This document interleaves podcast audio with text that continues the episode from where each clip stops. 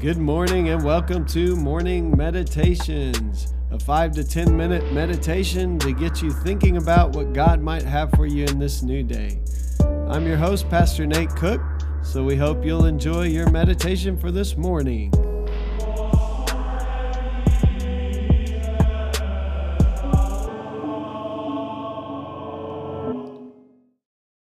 Hey, this is Pastor Nate, and this is your morning meditation for this morning. Today we're reading from Matthew chapter 12, verse 46, and all the way through 50.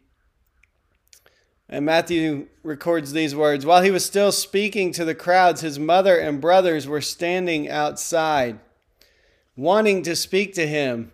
Someone told him, Look, your mother and brothers are standing outside, wanting to speak to you.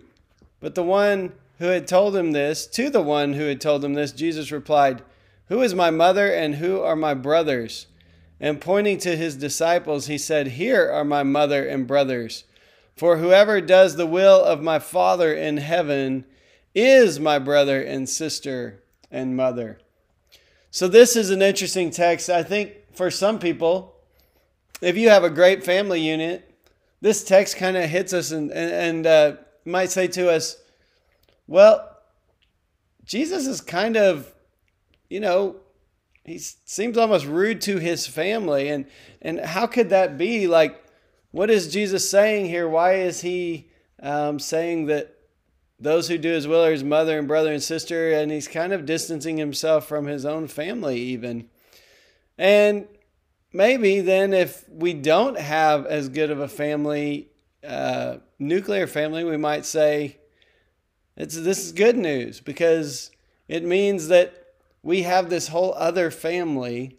Jesus is talking about those who do the will of God. So this was why the church used to always say, uh, brother so and so and sister so and so. In other words, when we when we come together in worship at churches and in houses or wherever it is, um, we realize that we are the family of God. We are one big family. And so even if our nuclear family, let's say, if it's contentious or there's a lot of fighting or or it's not a, a pleasant pay, place to be, um, Jesus promises us that we are part of His family.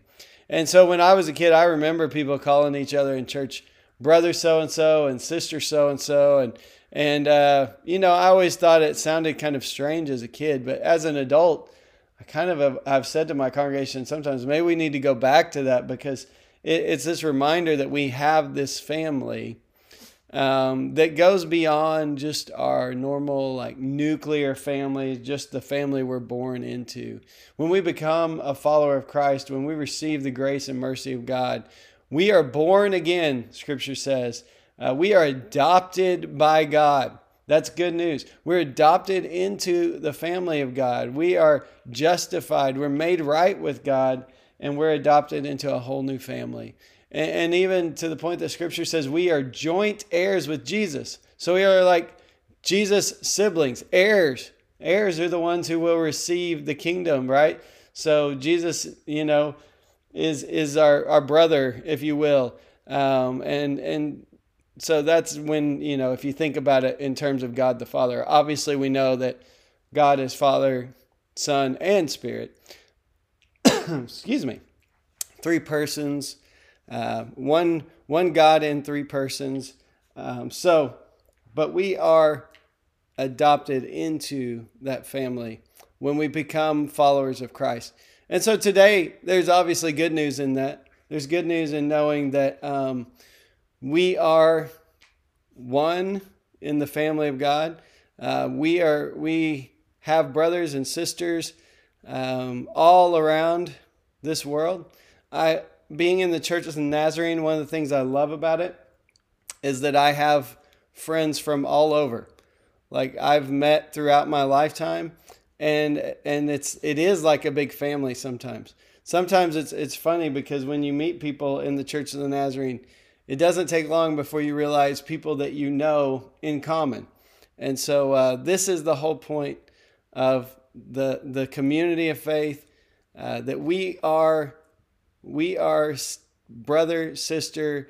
We are those who have chosen uh, to receive the grace and mercy of God, and we have been adopted into a new family. And then, so in this passage, it sounds almost kind of harsh because Jesus is, they're like, hey, your, your mother and your brothers are standing outside wanting to speak to you. And he's like, my mother and brother are the people who do the will of the Father. Like he doesn't want to talk to his mother and brothers. We do see that on the cross, even Jesus takes care of his mother. So Jesus loved his family. Uh, obviously, we would assume Jesus loved his family well uh, because God is love and Jesus is God, so that makes sense. But we see him actually, um, it says in John that he says to the disciple whom Jesus loved, which people assume is John, many people assume is John.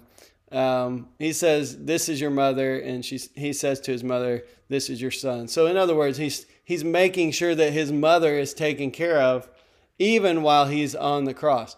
So, lest you think that Jesus didn't care about his nuclear family, he obviously did.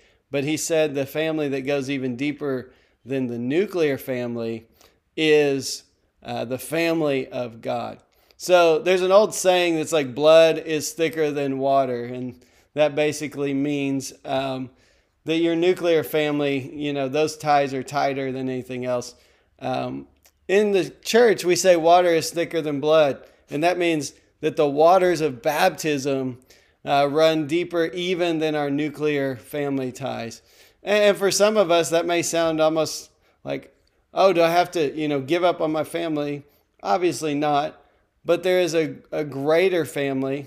There, there are people all around the world, these people who are brothers and sisters in Christ that we are a part of. For those of us who may have a difficult family, it may just be really good news that, that water is thicker than blood, that our baptism enters us into a new family, um, a family of care and of love uh, that even goes beyond our bloodlines.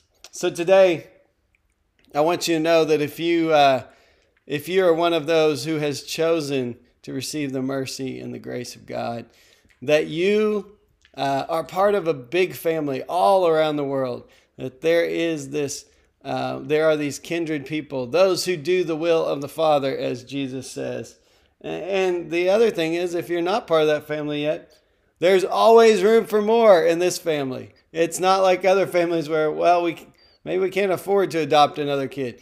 God is always in the adoption business, and He always wants uh, new members of this family called the family of God.